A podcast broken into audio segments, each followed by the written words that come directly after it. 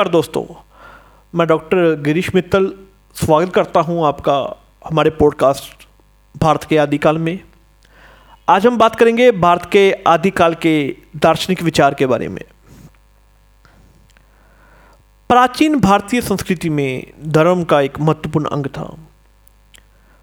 भारत के संस्कृति और परंपराओं के विषय में एक विद्वान ने यह कहा था कि भारतीय संस्कृति आध्यात्मिक और आध्यात्मिक शिक्षा की आधारशिला पर निर्भर है।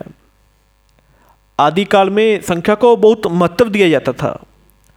आदिकाल में महाभारत में दिए गए ज्ञान और रहस्यों के ज्ञाताओं ने संख्या विज्ञान और गणित और जोशी के शिखर विकास की शुरुआत की।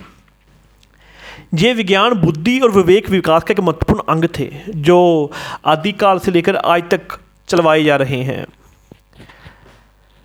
विमनतिक धर्म और विज्ञान का विकास आदिकाल में हुआ था। इस दौरान प्राचीन भारतीय दार्शनिक विचारधारा जैसे बौद्ध धर्म, जैन धर्म शीघ्र विकास हुए।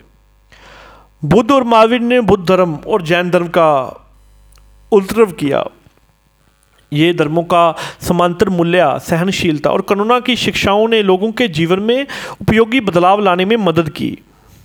समाज के विकास में आदिकाल के दार्शनिक विचार भी एक महत्वपूर्ण भूमिका निभाते थे।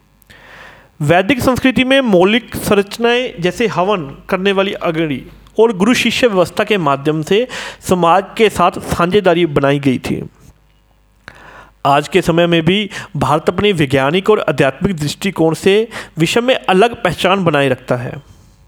भारत के आदिकाल के दार्शनिक विचार, आधारित संस्कृति और परंपराओं को आज भी एक महत्वपूर्ण स्थान प्राप्त है। और इसे नई पीढ़ियों को समझना और समर्थक देना हमारी ज़िम्मेदारी है। इस संबंध में आप सभी से अपील भी है कि आप भारत के आदिकाल के दार्शनिक विचारों के बारे में अधिक से अधिक जानकारी हासिल करें और अपने शैली में स्थान का समर्थन करें। धन्यवाद। जय हिंद।